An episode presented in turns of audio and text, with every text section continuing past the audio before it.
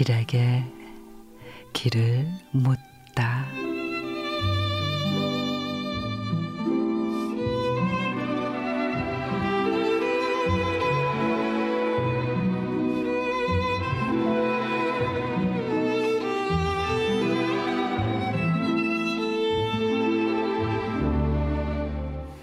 지금 당신 곁에 누가 있습니까?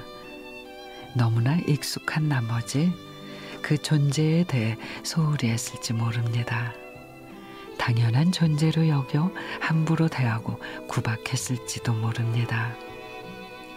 당신이 정말 힘들고 벼랑 끝으로 내몰렸을 때 끝까지 당신을 믿고 힘을 줄 사람은 바로 익숙한 그 사람, 가까운 그 사람입니다.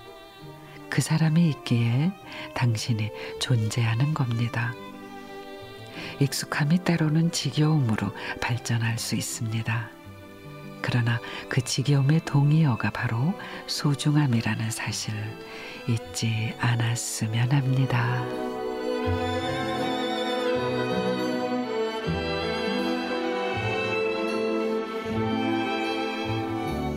김희율 작가의 지겹다는 말. 너무 가까이 있으면 아무것도 보이지 않아요. 적당히 떨어져 있을 때 깨닫는 소중함. 우리는 그걸 그리움이라고 하죠. 지긋지긋하다고 해놓고 막상 떨어져 있으면 자꾸만 신경 쓰이고 걱정된다면 좋아한다는 말. 그러니까 솔직하게 말해요. 지긋지긋해 하지 말고 너무도 소중해 하고 말이죠.